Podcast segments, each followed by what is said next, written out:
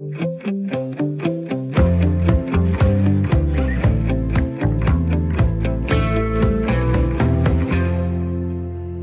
heldigvis er der stadig lyd igennem her på øh, Radio 4. Teknikken var bare lige lidt langsom om at øh, vågne op. Velkommen til Hjemmetid i dag med mig, Camilla Due.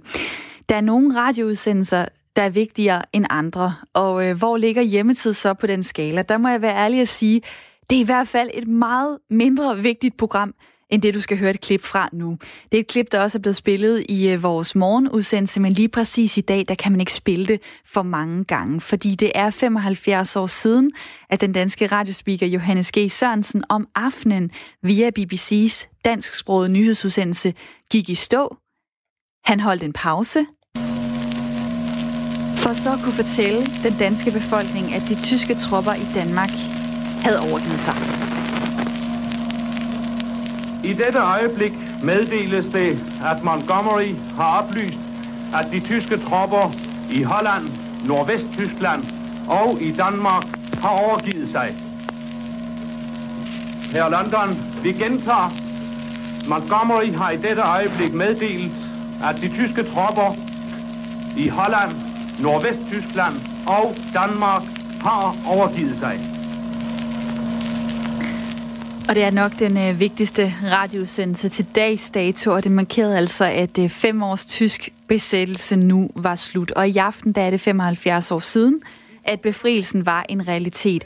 Og lige om lidt, der skal jeg snakke med en, der har hørt sin farfar fortælle hele historien om modstandskampen lige frem til det her øjeblik, som du hørte mig spille her i radioen. Et klip, som jeg er sikker på vil blive spillet i radio, i tv i løbet af dagen. Og det skal vi da bare sige tak for det, og tak for, øh, for befrielsen. Under øh, besættelsen, der var det ikke muligt at lave hvilket som helst måltid, man havde lyst til. Og det kom der nogle nye opskrifter ud af. Jeg får øh, senere i dag fat i øh, en, der har dykket øh, dybt ned i det her og skrevet bogen Husmor i en rationeringstid. Og vi skal sammen her i øh, studiet lave en af de ting, som man øh, serverede dengang. Jeg glæder mig også til, at jeg senere får Benedikte i røret. Hun har lige nu to chilenere boende på sin gård på Vestjylland. Og hvor længe de så bliver der, det ved hun faktisk ikke, fordi det er ikke kun os danskere, der har haft svært ved at komme hjem her under corona. Der sidder også folk her i Danmark, der er i store overvejelser om, hvornår de skal rejse tilbage til deres hjemland, og om de overhovedet kan komme på et fly, om det overhovedet kan lade sig gøre.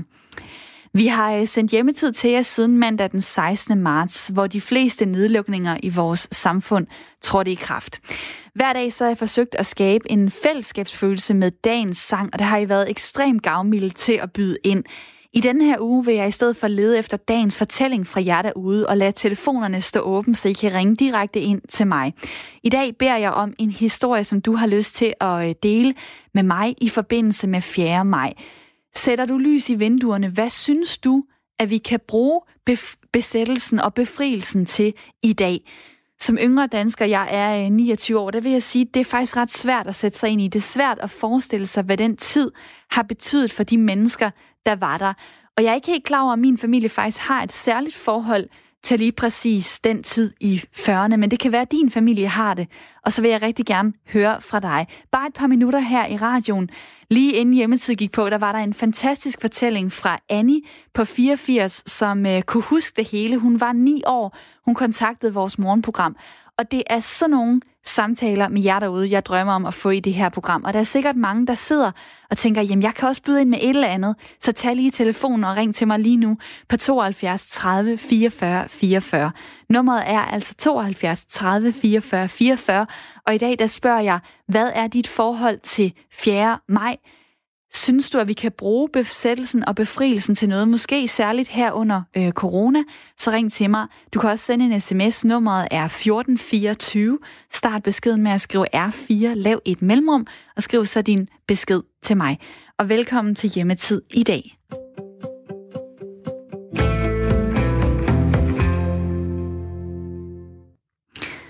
Og forud for øh, befrielsen 4. maj om aftenen i 1945, der var der altså besættelsen fem år med tyske soldater på dansk jord, rationering af fødevarer og gas, og modstandskampen, det her med at springe jernbaner i luften og samarbejde med englænderne. Der bliver færre og færre, som kan fortælle historierne fra den gang, men en af dem, der stadig kan det, det er Knud på 95 år. Og han er din farfar, Nils Peter York. Velkommen til programmet.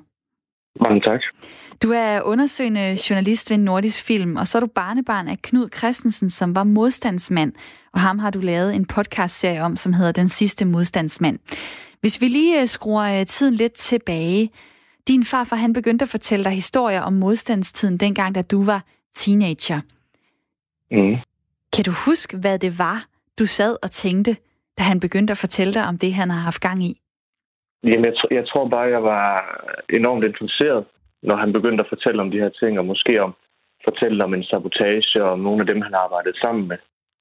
Øh, og det ansporede mig så ligesom til at gå videre med det, og, og så i dag så sidder vi jo med det her produkt af den her podcast-serie, øh, hvor vi virkelig dykkede ned i det. Ikke?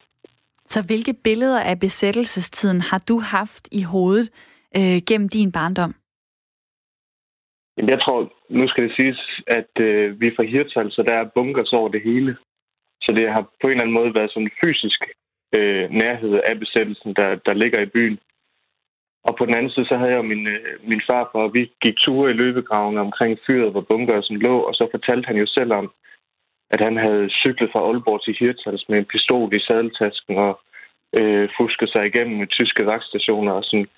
Øhm, så jeg vil sige, at jeg havde et meget klart billede af, øh, at det var farligt i hvert fald. Og nu, øh, hvor du er uddannet øh, journalist og øh, blevet ældre, så, øh, så tænkte du, at den her fortælling kan blive til noget mere. Den kan deles med andre. Hvorfor mm. er det egentlig, at øh, hans historie er noget særligt? Altså, der er jo mange, der har været en del af modstandskampen. Hvad er det, din farfars mm. fortælling kan? Altså, den er jo først og fremmest særlig for mig og min familie, og så tror jeg også, den er særlig for øh, det her med, at det er en fælles øh, national historie, som snart går tabt, fordi der ikke er så mange, der kan fortælle den længere. Min farfars historie, kan man sige, er interessant, fordi han har lavet stort set øh, alle grene af modstandsarbejdet. Øh, han har lavet sabotage, været med til våbennedkastninger, trænet militærgrupper og haft sit eget illegale blad øh, og sendt folk ud af landet og været i koncentrationslejre. Øh, så han har ligesom været med i det hele og kunne fortælle det hele, og så er han jo en eminent fortæller, hvis jeg selv skal sige det. og det er da i orden at sige, når det er din farfar. Du siger, han har været i koncentrationslejre. Vil du fortælle lidt om mm. det? Ja, altså han blev fanget i, i Aalborg i 44, og øh, efter nogle ret øh, ubehagelige måneder i, i fængsel, øh, ryger han til Frøslev, og derfra blev han sendt til øh, Dachau øh, relativt sent i krigen, som ligger en, en koncentrationslejr, der ligger nede i München. Øh, og øh, sådan set er den første, som tyskerne bygger allerede, allerede i 1933, og der fortæller han jo om, hvordan de øh, hver morgen kunne se øh, lig, der bliver stablet om på hinanden, og øh, hvordan der altid lå en, øh, eller hvordan man altid kunne se røgen, der steg op fra krematoriet. Øh, så, så det er jo en rimelig barsk oplevelse, han har oplevet der. Og det var jo heller ikke øh, omkostningsfrit på nogen måde at gå ind i, øh, i modstandsarbejdet. Din farfar, han var 15 år, da han øh, første gang lavede drengestreger mod nazisterne, og, og 17 mm. år, da han så blev en aktiv del af, af modstandsbevægelsen og begyndte at, at sætte sit liv øh, på spil. Og jeg har lige et klip fra, fra din podcast som jeg vil spille her. Jeg kan kun tale for mig selv i den forbindelse der. Men jeg havde, jeg havde overhovedet ikke nogen betænkelighed på trods af risiko. Så man var ikke bange? Velvid, velvid. Jo, hvis man var bange. Navnlig i begyndelsen var man bange, og det var man også senere her. Man var bange for, hvad der skete, hvis man blev taget og så videre. Men det var ikke en frygt, der, der, der på nogen måde hæmmede en i det. Hvorfor, hvorfor tror du ikke, den var det? Fordi det var krig. Er du egentlig stolt af det, din øh, farfar har lavet? Det kan man godt sige. Jeg tror også, jeg siger i podcasten, at øh, Vendelborg, de ikke er stolte, men de er taknemmelige. Det er jo også sagt lidt i spøg, kan man sige, men det er der med, med en vis stolthed, at, at, øh, at ens farfar har gjort de ting og været så øh, tankevirksom, at han kunne, han kunne sætte sine egne behov øh, til side for ligesom at gøre det, han synes, der var nødvendigt, og som vi jo i dag kan se, var det helt rigtigt at gøre, men, men linjerne var jo lidt nogle andre dengang, og det var, der var flere nuancer, end, og, da man levede i det, end, end vi måske kan, kan se i dag. Og så som, som 17-årig at tage de valg, han gjorde, det var, det synes jeg er ret vildt. Ja, vi er, vi er begge to øh, fra 90'erne, og jeg synes, det kan være rigtig svært at sætte sig ind i den øh, følelse og den dedikation til sit land, og ville gøre det. Altså, det ser jeg egentlig som noget meget uselvisk, at ville mm. gå ind i øh, modstandskampen, og som øh, det også, kan man sige, endte for din farfar, øh, så kom han i koncentrationslejr. Han kom så også ud igen. Øh, hvad, betyd, hvad betyder den her dag i dag, 4. maj, for ham? Altså, hvad har I, øh, hvad har I talt om i forbindelse med, at det er jo en helt særlig 4. Øh, maj, det er 75 år siden, at øh, mm. befrielsen blev en realitet? Øh, jeg, jeg kan faktisk ikke mindes, at vi sådan har markeret 4. 5. maj, øh, ud over det sædvanlige, øh, at vi sætter et lys i, i vinduet og sådan. Øh, jeg ved, at min farfar har været til nogle øh, mindehøjtidligere og så, og så videre øh, tidligere hen. Men, men for ham, der er det, det 4. maj er ikke den største dag for ham under besættelsen. Det er 29. august øh, 43, hvor, øh, hvor regeringen går af, og man kan sige, at politikerne endelig tager standpunkt, og vi ikke øh, længere er på tyskernes side, sådan officielt. Så, øh, så jeg tror, det er lidt, det er lidt anderledes, øh, når man, når man, når man, det, var, det var det, man kæmpede for, som han gjorde, at, at vi ligesom skulle væk fra den nazisme. Og, og det var det standpunkt, der blev taget i 43. 29. august der. Så vil det sige, øh, at, at I ikke har, havde, har planlagt noget, eller havde planlagt noget inden corona i forbindelse med den her øh, fejring, som ellers bliver markeret rigtig mange andre steder, 75 år for befrielsen? Øh, min farfar, jeg havde ikke, jeg ved, at min farfar var inviteret til Aarhus for, at øh, øh, der var noget med dronningen nede i domkirken. Han skulle øh, have været dernede, og der var nogle taler og så. Så selvfølgelig har de øh, gjort det. Det jeg bare siger, det er, at for ham var det ikke... Øh, han siger, at den største dag under besættelsen, øh, det er 29. august 43. Fordi det var der, regeringen gik af.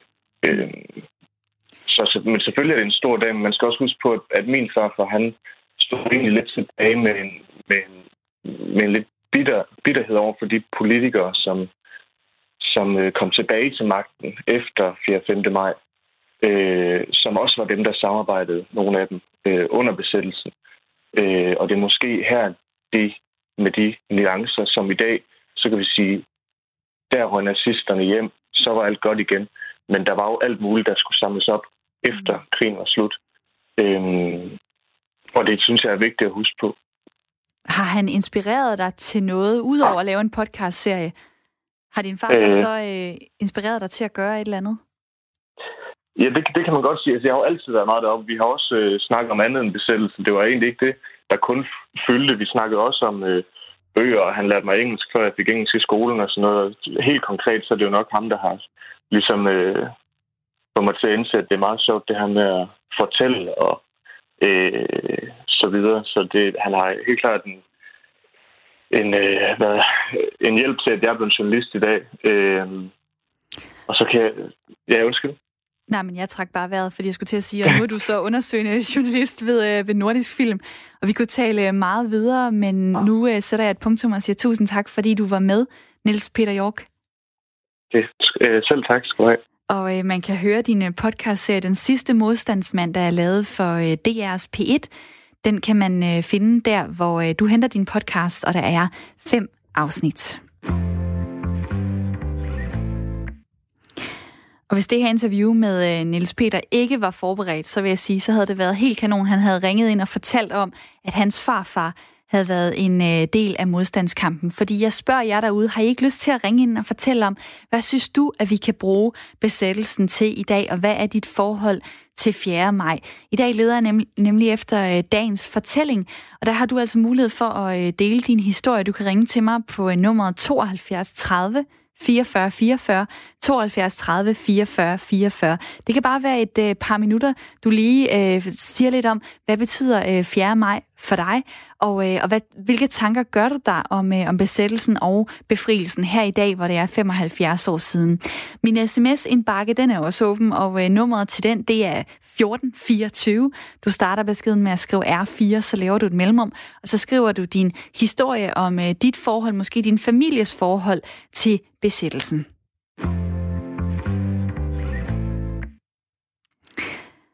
Vi har hørt øh, mange historier om danskere, der virkelig har knoklet for at øh, vende tilbage til Danmark her under øh, corona, og Udenrigsministeriet, der har forsøgt at hjælpe på bedste vis efterhånden, som der var flere og flere lande, der lukkede ned. Der er også folk fra udlandet, der sidder her i Danmark og er i en limbo i forhold til, om de skal vende tilbage til deres hjemland, og hvordan det kan lade sig gøre. I Torslunde på øh, Vestjylland, der bor der lige nu to chilenere på ubestemt tid hos en familie, som har sagt ja til, at de kunne komme og arbejde hos dem, for så til gengæld at få kost og logi. Og det er det koncept, der hedder work away. Og et helt almindeligt workaway ophold øh, blev det altså ikke til. Benedikte, hej med dig.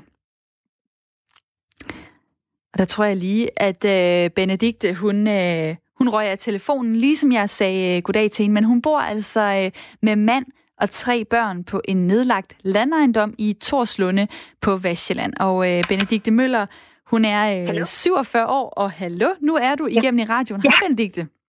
Hej, der skete lige et eller andet. Hej. Det er, øhm. det er teknikken, der driller, men altså, I har et uh, chilensk par boende på ubestemt tid. Hvordan kan det være? Øh, det er fordi, at vi er med i et netværk, der hedder Workaway, øh, og det vil sige, at man kan have gæster boende fra udlandet, øh, og så hjælper de til. Altså, vi har nedlagt ejendom ude på landet, hvor der altid er lidt at lave. Så de hjælper os 4-5 timer om dagen i hverdagene, og så giver vi kost og logi, og giver dem et indblik i vores liv her i, øh, i Danmark og i vores familie. Øhm, og de skulle bo en måned hos os. De kom her... Øh, øh, i starten af marts, så planen var, at de skulle bo en måned hos os, og så skulle de på en europarejse, og efter det, så skulle de have et working holiday visum. Det kan man nemlig få som chilener i Danmark, og så var planen, at de skulle finde et arbejde. Men så kom corona jo, øh, og pludselig gik den her proces med, at de kunne få deres working holiday visa i stå. Øhm, og de står nu og kan ikke rigtig tage hjem og øh, overvejer, om de måske på et tidspunkt kan få working holiday visum. Øhm, og har også nogle ting liggende i Tyskland, hvor de har rejst før, og der kan de heller ikke komme ned og hente deres ting, og så prøve at komme hjem derfra. Så de sidder lidt fast. Øhm, og så har vi sagt, at de kan bo hos os, blive boende længere end var planen, eller vi har sagt, at de kan blive boende på ubestemt tid. Og det øh, ved man jo ikke, hvor lang tid øh, det, det kan være. Hvem er de egentlig? Altså, det, det er to chilenere, men kan du fortælle lidt mere om dem? Selvfølgelig. Øh, det er et chilensk par på øh, 25 år, Javier på 25 og Gabriel på 27 år. De er begge to sygeplejersker, øhm, og de har taget et par år ud af kalenderen, hvor de skulle på eventyr i Europa og rejse rundt og prøve at arbejde i udlandet. Øh, så det er to søde unge mennesker, øh, som skulle på eventyr, som så ikke lige blev det eventyr, de havde regnet med, for de havde brugt et år på at tjene penge i Tyskland, hvor de også havde sådan en holiday visum og arbejdede på en café i Hamburg. Og så havde de ellers købt billetter til alverdens europæiske hovedsteder, blandt andet Madrid, hvor de skulle være rejst til, efter de havde været hos os. Øhm, og det kan de jo ikke rigtigt. Men øhm, ja, så hygger vi os med dem. Og hvordan, øhm, altså det var jo meningen, at de skulle have været hos jer en måned, så skulle de rejse videre. Så kan I godt se, situationen den forandrer sig, og øh, det bliver svært at få et, øh, et fly til Chile. Øh, hvad har I talt om? Hvordan er situationen egentlig i øh, Chile i forhold til corona lige nu? Situationen i Chile er, at øh, de har et ret højt smittetryk. De er også nogle af dem i Latinamerika, der er testet flest. De har lige knap 20.000 med corona. Dødstallet er så stadigvæk ret lavt. Det er kun på omkring 200, sådan cirka. Jeg kan ikke huske det præcis. Øh, men de er jo meget bekymrede for, hvad der skal, skal ske i, i landet. Og også, øh, at man jo ikke har så godt et sundhedssystem. Og når man har så mange smittede, hvornår sker der så noget? Også fordi man er begyndt at lukke op for økonomien igen. Der har været lockdown. Men det, de talte om i går aftes, var, at nu åbnede man forskellige storcenter, og folk stillede sig i tæt kø. Så de er meget bekymrede for deres familier, og de er også bekymrede for, øh, ja, om de overhovedet kan tage hjem, for der er enkelte fly, der flyver fra Europa, men de er meget, meget dyre, og de tror heller ikke, deres rejseforsikring øh, vil, vil, vil dække det her, fordi at de skulle jo først have været hjem på et senere tidspunkt.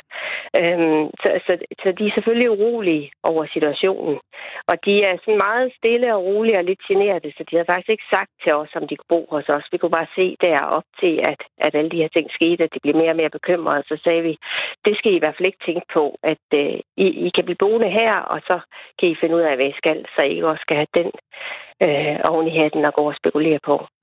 Så øh, dig og din mand og øh, jeres tre børn har altså to ekstra øh, familiemedlemmer lige nu. Øh, hvordan har det været for jer at øh, skulle blive ved med at, at bo sammen med, øh, med det her par? Ja, det var jo lidt mærkeligt, fordi vi kører det her workaway, hvor det har vi gjort et par år, hvor vi et par gange i året har nogen boende, og så har vi nogle pauser, hvor vi er selv. At normalt med workaway, så kommer man og bor en måneds tid, og højst to måneder, og så har vi lidt familietid igen. Så det var jo sådan lidt en, øh, noget nyt, at vi pludselig skulle have en, øh, et par boende i så lang tid. Men det har faktisk vist sig at være rigtig fint, fordi at øh, vi ser jo heller ikke så mange for tiden, for det skal man jo helst ikke. Men øh, så til gengæld har vi lidt, øh, lidt inspiration udefra, lidt liv udefra. Øh, så det har været godt, også i den tid, hvor jeg skulle hjemmeskole mine børn på øh, 7 og 10, fordi min mand er sygeplejerske, så han arbejder stadig. Jeg skulle hjemmearbejde, og jeg forsker, så jeg skulle jo producere nogle artikler, og det er ikke så nemt, når man har en 7-årig løbende omkring sig. Øh, men så var det jo dejligt at have de her to skønne gæster boende, fordi at øh, så har de bagt kager med børnene og hoppet trampolin og leget med dem øh, nogle timer hver dag. Øh, så, så det har egentlig været fint, og øh, vi har, de har hjulpet med at gøre rent, og vi har kunnet hygge os om aftenen og lavet bål i haven og tage på små ture ud i naturen. Øhm, så, så det har fungeret fint, men, men det er da lidt mærkeligt, det at man har en familie eller et par boende, hvor man ikke ved, hvor, hvor lang tid de skal bo hos os. Øh, så vi har grinet meget om, at, øh, at det kan være, at de ender med også at, øh, at få børn og bare blive boende her. Vi har heldigvis en stor gård, så det går nok. Lige, lige nu, som jeg har forstået det, der bor de kun på et enkelt værelse, så det ville måske blive lidt trængt, men det kan være, at I, øh, I har mulighed for at udvide, så de kan, de kan blive, hvis det var, hvis det var sådan. Øh, i har været, I har været workaway-værter øh, flere gange, øh, som du også fortæller, og, og så, så er det sådan i perioder, I gør det i, i jeres øh, familie. Jeg synes egentlig, det er helt vildt modigt, altså øh, at, at åbne op og ikke rigtig vide, hvem er det, der kommer, og så skal de indgå sådan i, øh, i jeres familieliv. Øh, hvorfor har I egentlig valgt at, øh, at tage imod folk udefra på den her måde? Altså, der er flere grunde til det. Vi har begge to rejst meget, da vi var unge, hvor folk har åbnet deres hjem for, øh, for os.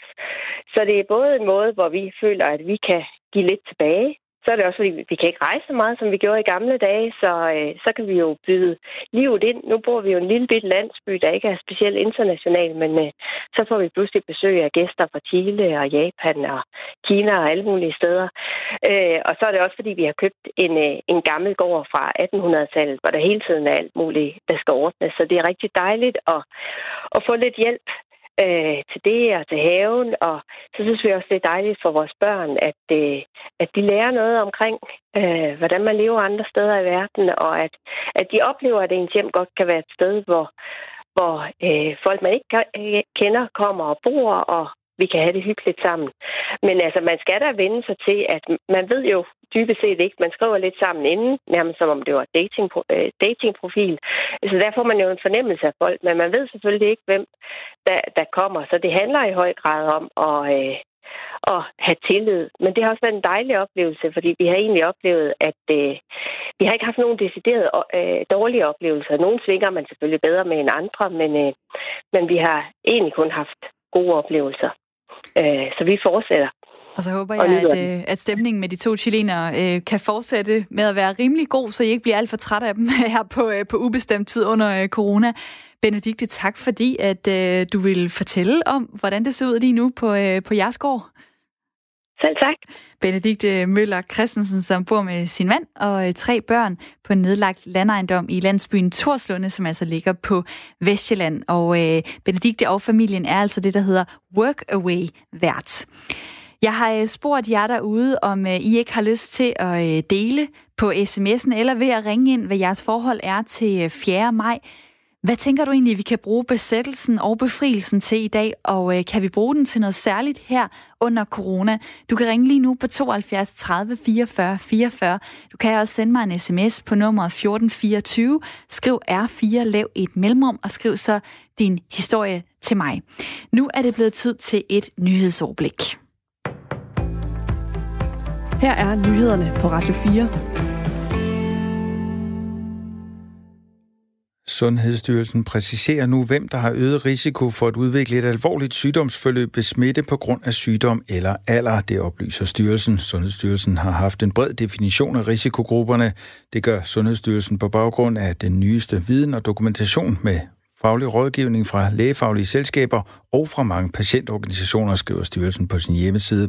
Det har medført, at mange har opfattet sig selv som værende i øget risiko og har fulgt anbefalingerne, selvom de egentlig ikke er i gruppen. Det siger Camilla Noel Ratke, der er centerchef for Sundhedsstyrelsen på styrelsens hjemmeside. Da vores viden nu er større, kan vi nu præcisere risikogrupperne yderligere og dermed også fjerne bekymringen for mange. Vi kan se, at personer med høj alder har en øget risiko, men det er vigtigt, at alder også ses i sammenhæng med, om man også har andre kroniske sygdomme, hvor rask og røre man øvrigt er, og om man kan klare sig selv i eget hjem, siger hun. Samtidig kommer styrelsen med særlige anbefalinger til personer i øget risiko ved smitte med coronavirus. For to uger siden nåede Dansk Folkeparti et lavpunkt i en politisk måling, da en måling fra Analyseinstituttet Voxmeter gav partiet den laveste opbakning i 19 år. Det er så længe, at Voxmeter har lavet politiske målinger. I den nyeste måling ser det dog endnu værre ud for partiet. Voxmeters måling foretaget for Ritzau viser, at 6,7 procent af de adspurgte ville stemme på Dansk Folkeparti, hvis der var valg i morgen. Dermed er der et lille fald fra den historisk lave opbakning på 6,8. Det skal dog tages med i betragtning, at der er usikkerhed ved målingen på 1,5 procentpoint. Målingen baserer sig på telefoninterview med 1025 repræsentativt udvalgte personer over 18 år. Den er gennemført i perioden fra den 27. april til den 3. maj 2020. Det er ikke kun dårlige målinger, som Dansk Folkeparti kæmper med i øjeblikket. Søndag udtalte hovedbestyrelsesmedlem Anders Vistisen sig kritisk om partiets ledelse i Avisen Danmark. Her kritiserede han partiet for at flakke rundt, og partiformand Christian Thulesen Dahl for at have en svag værdiprofil. Det fik partistifter Bia Kærsgaard til at kalde Vistisens udtalelser dræbende. Hun kræver, at udtalelsen får konsekvenser. Udlænding og integrationsminister Mathias Tesfaye vil nu grænske repatrieringsloven på baggrund af sagen om Huda Ali Ahmads drabsigtede mand, det skriver Kristligt Dagblad. Det sker efter, at avisen fredag kunne fortælle, hvordan syren Hussein Abbas, der til det kurdiske politi har tilstået at have dræbt sin kone og parets 8-årige søn, om ni måneder står til at få over 100.000 kroner af den danske stat i såkaldt repatrieringsstøtte. Jamen, det her det er jo også vanvittigt. Det er jo... Øh, Øh, det kan jeg ikke rigtig sige anderledes. Lød det fra Mathias Tesfaye i Radio 4 morgen. Han vil nu sørge for, at loven bliver lavet om. Når Folketinget mødes igen i næste samling, så fremsætter jeg et lovforslag. Og der skal vi have lavet nogle regler, som øh, på en ubyråkratisk måde sikrer, at hvis folk øh, tager til deres hjemland og begår alvorlig kriminalitet, og vi får det at vide her i Danmark, at så kan vi tilbageholde de penge, som ellers skulle have været udbetalt. Der kommer i dag nogen eller en del sol, men i løbet af dagen også enkelte byer, først i Nordjylland. Temperaturer op mellem 8 og 13 grader og let til frisk vind omkring nordvest ved vestkysten stedvis hård vind. I nat mest tørt og klart vejr, men i den østlige del af landet en overgang mere skyet med enkelte lokale byer. Temperaturer ned mellem 1 og 5 grader varme, lokalt i Jylland ned til frysepunktet. Let til frisk vind fra nord og nordvest ved vestkysten stedvis op til hård vind. Du lytter til Radio 4. Mit navn er Thomas Sand. Der er flere nyheder, når klokken bliver 10.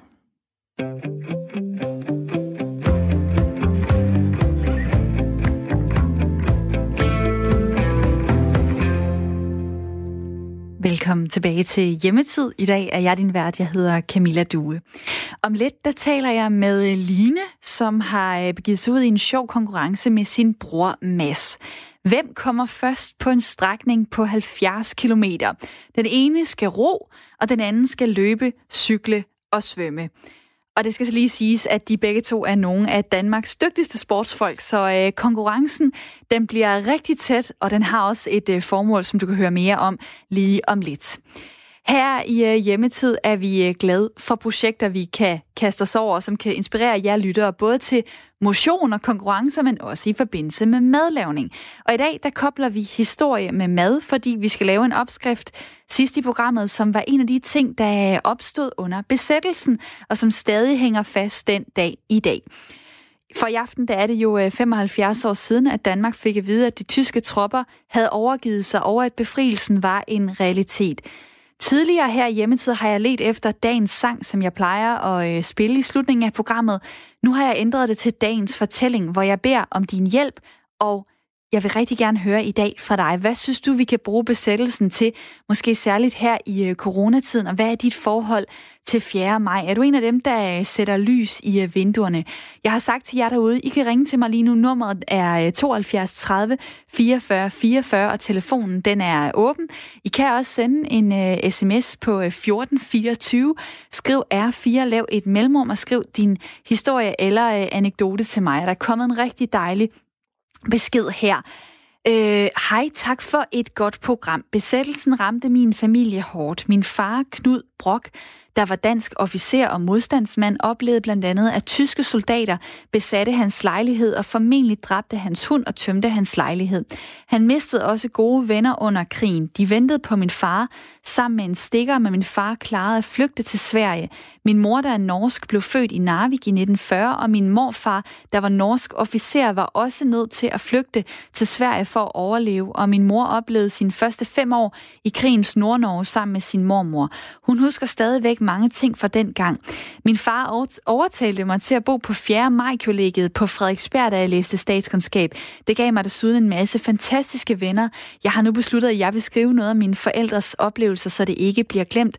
Vi må lære af historien. De bedste hilsner fra Larve K. Brock. Og tusind tak for den fantastiske besked. Og det kan være, at øh, dig derude også sidder og tænker, jeg har også noget, jeg vil byde ind med.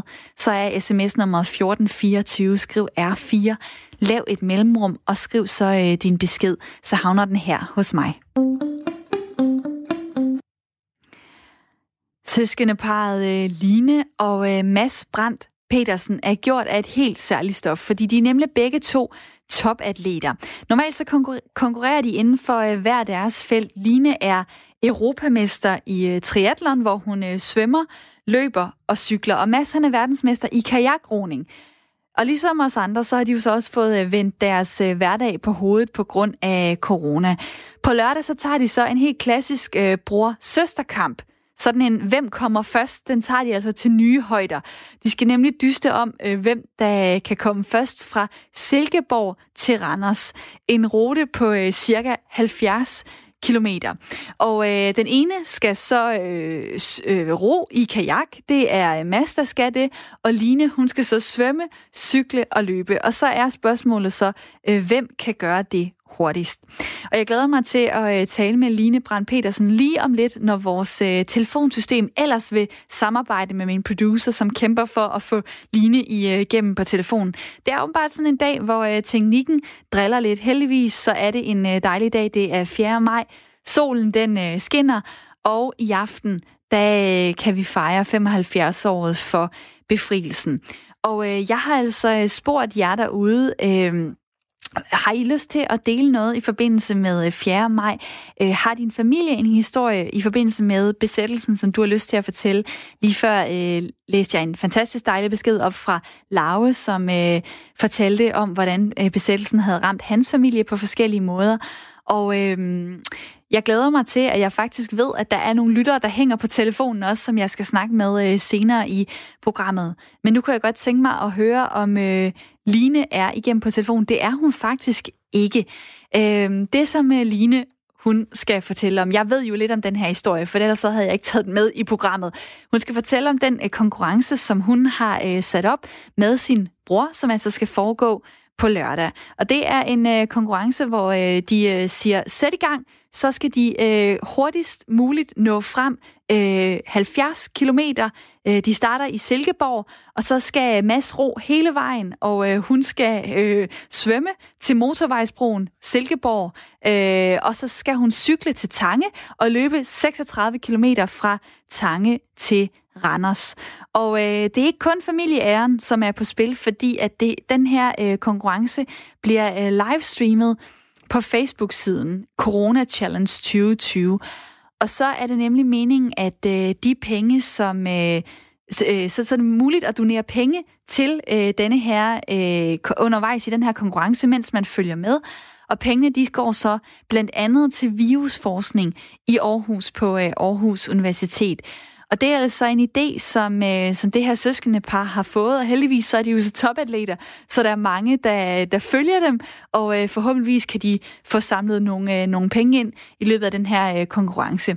Det kan være, at øh, Line øh, på et tidspunkt kommer igennem på telefonen. Det håber jeg da i hvert fald, at hun gør, fordi nu har jeg næsten fortalt alt det, hun skulle fortælle mig, men det, jeg synes stadig rigtig gerne, at jeg vil, øh, vil have hende igennem. Line, er det lykkedes at få dig igennem på telefonen? Og det er det jo så simpelthen ikke. Og det er super ærgerligt, men øh, man kan i hvert fald følge øh, Corona Challenge 2020 på øh, Facebook, hvor øh, konkurrencen altså bliver livestreamet her på lørdag, hvor man så løbende kan donere penge til den her konkurrence, som to topatleter altså har øh, sat i stand for at øh, kunne give nogle penge til virusforskning i Aarhus, og måske også for at kunne øh, have noget at, øh, at tage sig til her i løbet af coronatiden, og jeg ønsker dem der øh, rigtig god kamp. Så er der kommet en øh, sms her i forbindelse med, at jeg har spurgt om jeres forhold til besættelsen og befrielsen, og det er Lars, der skriver her på sms'en. Han skriver 1. 1. maj, jeg ved ikke, om han mener 4. maj, men det er dagen, hvor vi minder hinanden om, hvor vigtigt det er, at vi organiserer os og samtidig fejrer den danske model styrke og sejre. Jeg tænker, det måske øh, faktisk er en besked, der mere handler om 1. maj fra Lars her. Øh, i dag, der spørger jeg altså ind til 4. maj, men Lars, tak for dit øh, bud i forhold til 1. maj, som vi altså øh, fejrede, så at sige, i fredags, hvor vi talte om øh, lighed og øh, retfærdighed i forhold til, øh, til arbejdsmarkedet. I dag, der er det altså øh, 4. maj, som jeg øh, spørger ind til. Det er 75 år siden, at øh, man kunne høre det her i, øh, i radioen, og jeg kunne godt lige tænke mig at spille det her klip for jer igen. Udsendte øh, i går Altså inden den meddelelse, vi netop... Teknikken driller fuldstændig lige nu. Jeg prøver lige at spille klippet her.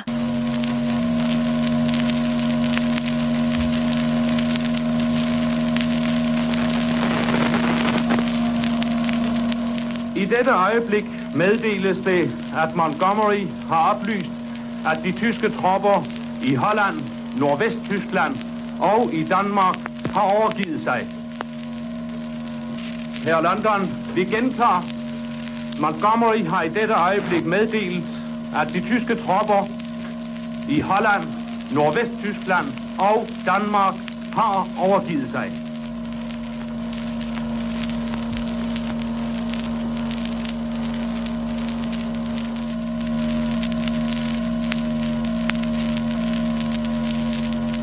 Vi fortsætter nu udsendelsen med at oplæse de to proklamationer, som Danmarks Frihedsråd udsendte i går, altså inden den meddelelse, vi netop har givet.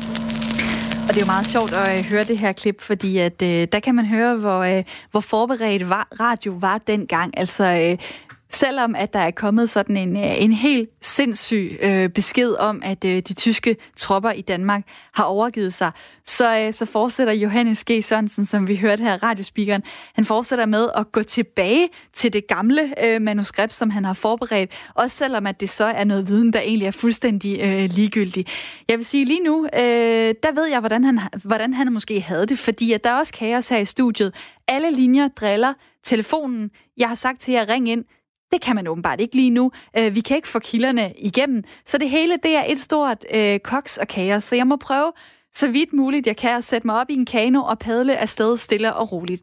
Heldigvis øh, så ved jeg, at øh, der senere i programmet venter mig noget rigtig dejligt. Jeg skal nemlig lave øh, en ret, som man øh, opfandt under øh, besættelsen, fordi der kunne man jo ikke bare lige øh, få alle de råvarer, som man kunne tænke sig, og derfor så måtte øh, kvinderne være øh, kreative, og derfor øh, begyndte de at, øh, at opfinde nye opskrifter. Og øh, der skal jeg lave simpelthen havregrynskugler. Og det lyder jo meget simpelt, men jeg, øh, jeg håber, at, øh, at det bliver øh, muligt at få øh, Dorte Chakravarti, som har lavet en bog, der hedder Husmor i en rationeringstid, køkkenliv under besættelsen. Jeg håber, det bliver muligt at øh, få hende igennem på et tidspunkt, fordi hun har skrevet en, en bog om, hvordan kvinderne dengang under besættelsen var rigtig kreative og rigtig dygtige til at få lavet øh, mad i, øh, i, i de år, hvor, øh, hvor det faktisk var svært at få forskellige øh, retter.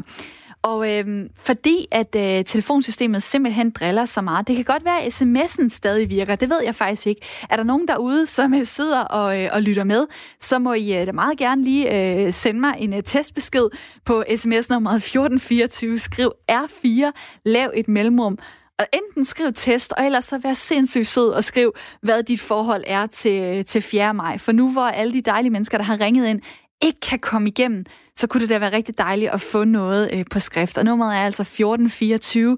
Skriv R4, lav et øh, mellemrum, og skriv din historie, dit forhold, måske din familiehistorie til 4. maj. Der er allerede en, der har skrevet test, det vil sige sms-systemet virker i hvert fald, og, øh, og tak for det. Og øh, der er det altså der, du nu ikke ved at ringe ind, men ved at sende mig en sms, kan, kan fortælle mig dit forhold til 4. maj. Hvad, hvad kan vi bruge øh, den dato til øh, i dag?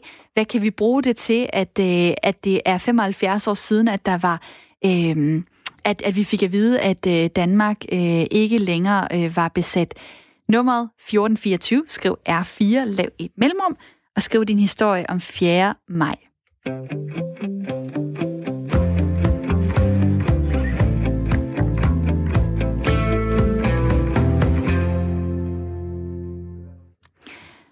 forestiller mig, at øh, sådan som jeg har det i studiet lige nu, hvor der er ingenting, der fungerer, hvor alle linjer driller, teknikken går ned, computerskærmen går i sort osv., øh, der, der sveder jeg lidt under armene, for, for at sige det helt ærligt så forestiller jeg mig, hvordan man må have haft det, øh, da man sad ved radioen og lige pludselig kunne høre, at der blev stille, og at nu var Danmark ikke længere besat.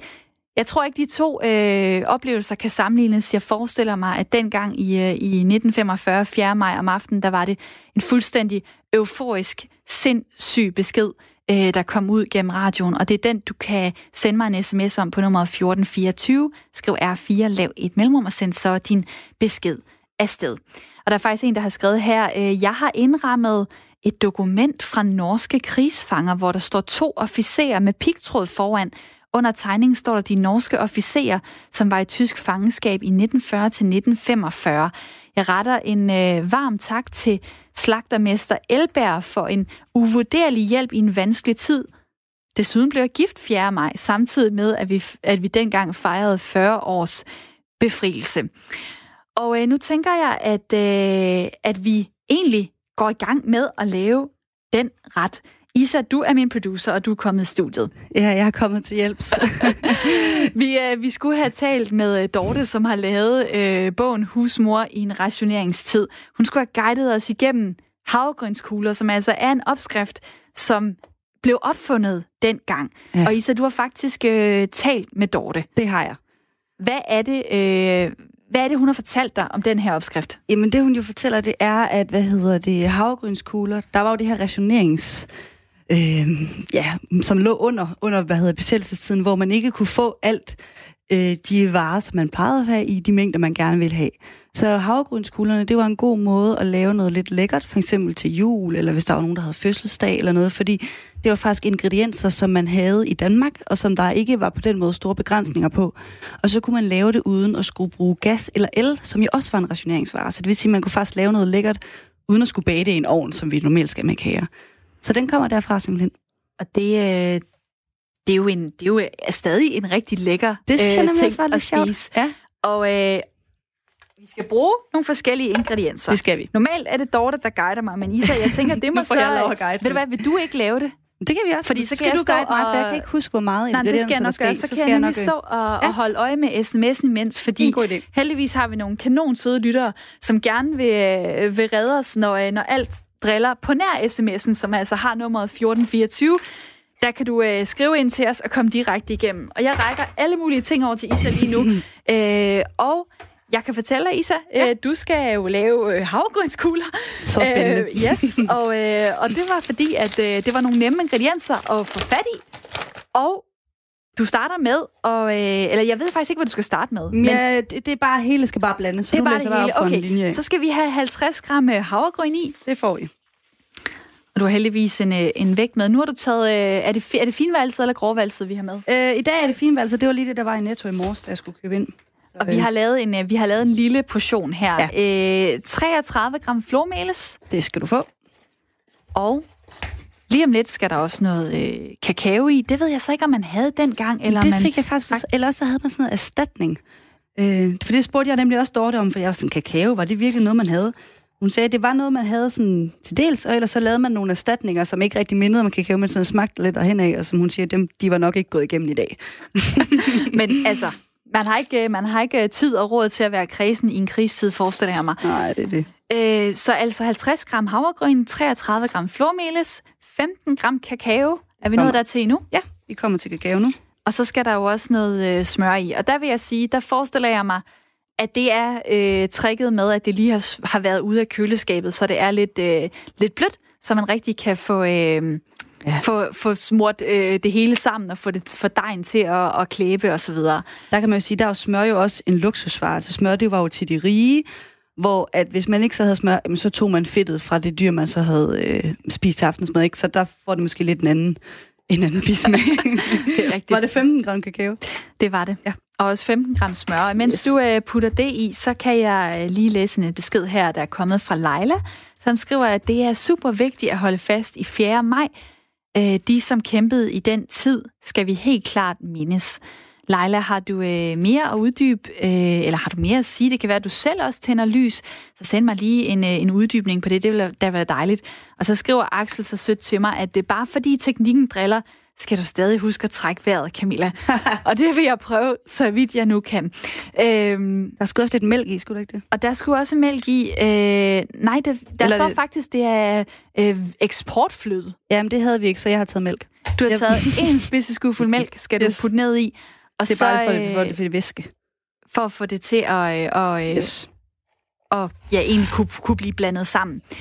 Og det, som vi har gang i her, hvis du øh, har tændt for, øh, for radioen, så er du øh, havnet i hjemmetid.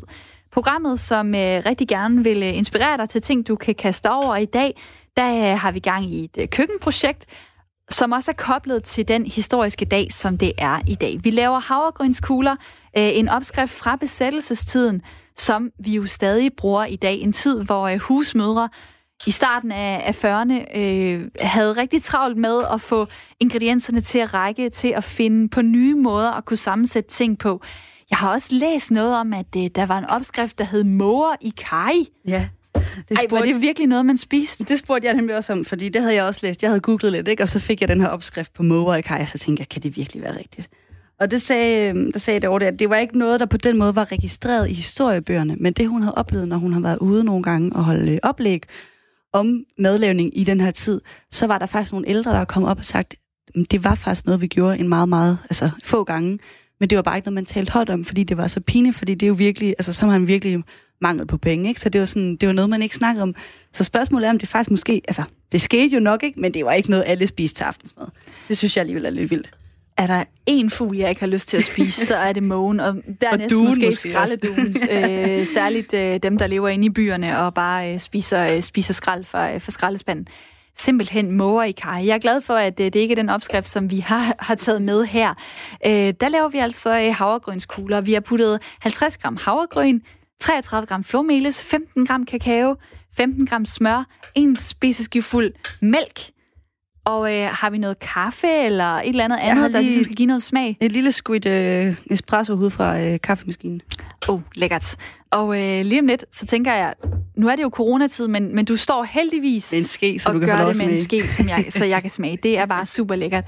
Jeg synes, at uh, Isa, mens du lige knokler færdig, så et moderne bud uh, på en, uh, en frihedssang, måske en, en perspektivering, kunne man næsten kalde det, kunne jeg godt lige tænke mig at øh, spille for jer øh, her i radioen. Øh, det er nummeret Frit Land med ulige numre. Den tænker jeg, at vi, øh, vi lige hører, imens holder øje med øh, sms-indbakken, hvor I kan komme med jeres beskeder angående 4. maj. Hvad er dit forhold? Har din øh, familie en historie, du har hørt måske som, øh, som barn?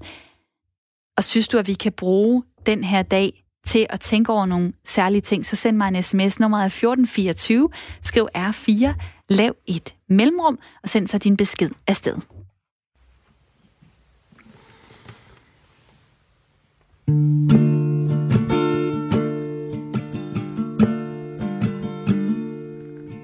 Bølgende bakker, marker, inger skov. Frit land, frit land bestå. Dine brødre er borte, mine søstre sover sygt Så du må være stærk og stå ret. Ryster du på hånden, ja, så vælter det jo ind. Over landets grænser, ind i stuen, i dit hjem. Vi skal kaste os i bølgerne, der slår mod kysten ind. Land, fri for sind. Sommeren er gået, da jeg rev mig på din torn. Alt det smukkeste gør ondt. Myggestik ved søerne Til trådene i bølgene Der brænder hendes ben Vi skal kaste os i bølgene Der slår mod kysten ind land, frit land, mit sted Tusinde øjne, de har mening om alt. Og alle sammen tror, deres tv taler sand. Jeg skal prøve på at se den lysende idé. Stregen, den må trækkes i det sand.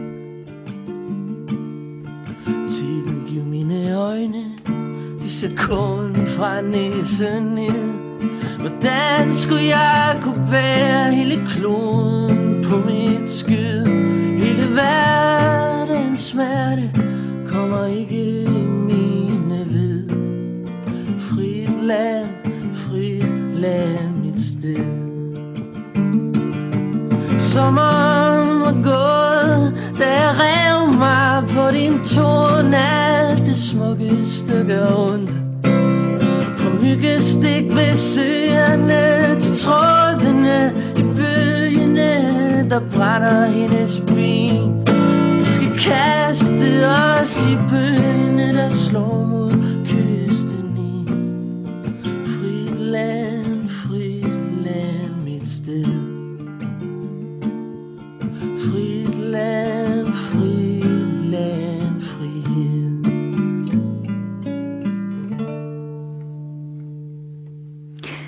moderne frihedssang her fra øh, ulige numre. Det her, det var øh, Frit Land, og i mellemtiden så er der kommet nogle rigtig dejlige sms'er ind på nummer 1424. Der er øh, en, der øh, skriver her, Julius, 4. maj kan bruges til øh, taknemmelighed. Husk at værdsætte friheden og indineres over det, som tror den. 4. maj kan bruges til at reflektere over ens livsindhold. Camus kaldte det 20, det 20. århundrede for redselens århundrede. Krigen er overstået, men jeg ængstes dog endnu. Venlig hilsen, Julius. Så er der også Lene, der skriver, at vi kan lære, at vi ikke skal tage tingene i livet for givet. Jeg tænder lys i aften. Min mor blev fem år lige efter befrielsen i 1945. Glædelig 4. maj fra Lene Gro. Og så tager jeg lige en besked her. Øh, Leila, som jeg øh, bad om at uddybe sin besked. Hun skrev, at det var super vigtigt at holde fast i 4. maj og mindes de ting, som, øh, som der blev kæmpet for i den tid. Der har Leila været så sød at uddybe sin besked og skriver, at hun er fra 63 og har fået traditionen fra sine bedste og oldeforældre. I aften tænder jeg lys hos mig sammen med min nabo på 88 år, som husker dagen tydeligt for 75 år siden. Tak for dejlige radioprogrammer. Jeg troede ikke, jeg ville kunne undvære 24-7, men I gør det fortrinligt. Og der vil jeg sige, hvis du, hvis du synes, vi gør det fortrinligt i dag, så, øh, så skal du godt nok lytte med en af de andre dage, for det har været den mest kaosagtige udsendelse her i hjemmetid, hvor teknikken har kokset fuldstændig.